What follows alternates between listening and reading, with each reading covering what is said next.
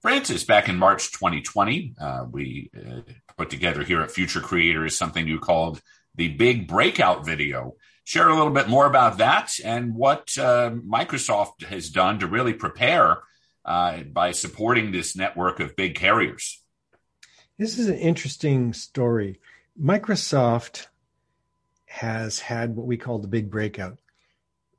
If you go back not that many years, Microsoft was a supplier of personal computer software, pretty much. That's what you'd say it did. Yeah, it did other stuff as well, but that's what it was known for. And really, that was the end of that. The problem, of course, is that personal computers only scale so far. It didn't make it very well in the cell phone business, so it missed that whole generation uh, of devices. And what often happens on the information cost velocity curve, as students of future creators know, is that if you miss the next step on the information cost velocity curve, you're usually gone. Well, Microsoft engineered a massive change done by very, very, very few companies in all of history, frankly. It leapt ahead into a cloud space. So it left behind its, if you like, hardware driven world of PC operating systems and server operating systems and jumped into uh, a structure called Azure. And Azure became Microsoft's core framework. And Azure is a cloud space. It's also full of other vendors, kind of like a, an app store, if you like, on steroids. And this shift allowed Microsoft to suddenly start growing very quickly, very successfully. And as many people have seen, it hit the trillion dollar valuation space not long ago.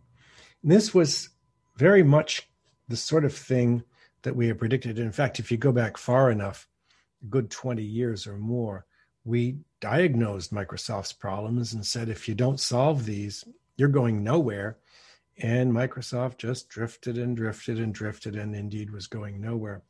Well, under uh, their new CEO, Nadella, they have broken out and it's been fascinating. But what is really interesting to me is that the business of scaling Azure has two faces, if you like. One of them we've discussed in a podcast on AT&T is the business of selling Azure-based systems to the big mobile carriers like AT&T to run their networks. The other is something quite different. The fact is that Azure itself must scale on the Internet of Things. So Microsoft must have direct, direct, and let me say it again direct access to the Internet of Things and all the devices on it so that Azure can scale in that space. And the Internet of Things may reach 30 uh, may reach a, a trillion devices at the end of the decade. Wow, that's a scale potential and Microsoft has got to get to it. So we looked at Microsoft in the big breakout video that we did, and we've discussed it many times on these podcasts over the last uh, year or two. Microsoft built a whole set, everything of, of, of uh, capabilities, everything from airband, which to the untrained eye looks like a commitment to put cell service uh, up for the uh, the underserved here in the states or in poorer countries around the world, but is actually an access network. All the way through their Azure networking architecture, their acquisition of affirmed networks, and finally their acquisition of Metaswitch. And the Metaswitch acquisition seemed to have puzzled everyone, didn't puzzle us. We saw right away what it would do to scale Azure. It made complete sense. And so what you have here is a Microsoft which is set to scale in two directions. One to scale the big customers like AT&T and others, and the other is to scale the Azure marketplace itself so that the apps in the App Store um, can inflate and grow. This is a massive shift, and I don't think most of the people in this world truly understand where Microsoft's going, and I don't think companies like AT and T really get this or understand what's about to happen. Microsoft was in the news recently. Uh, this is not something we talked about pre-show, but uh, I think uh, telling about the industry as a whole. Um, the government uh, had a program uh, where uh, Microsoft and Amazon were almost engaged in a little bit of a turf war of who is going to land the cloud computing contracts.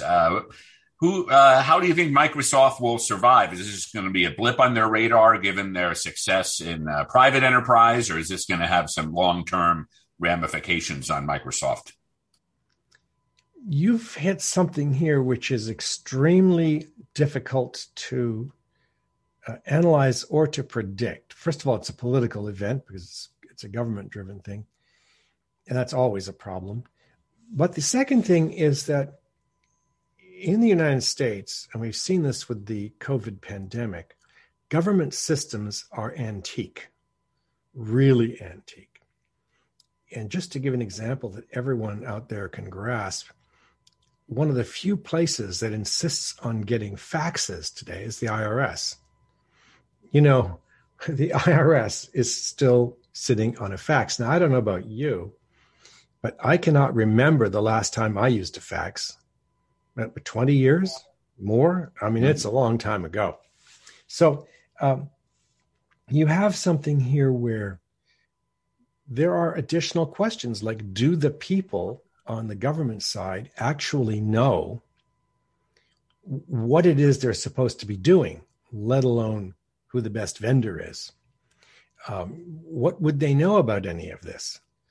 And I can see that, yes, uh, Microsoft and Amazon can have a big battle here and duke it out. I'm not sure that either of them would benefit from winning a contract like this. Very good. For more on our insights and podcasts, check us out at futurecreators.simplecast.com and check out our website, future-creators.com. Thanks, Francis. Thanks, Robert.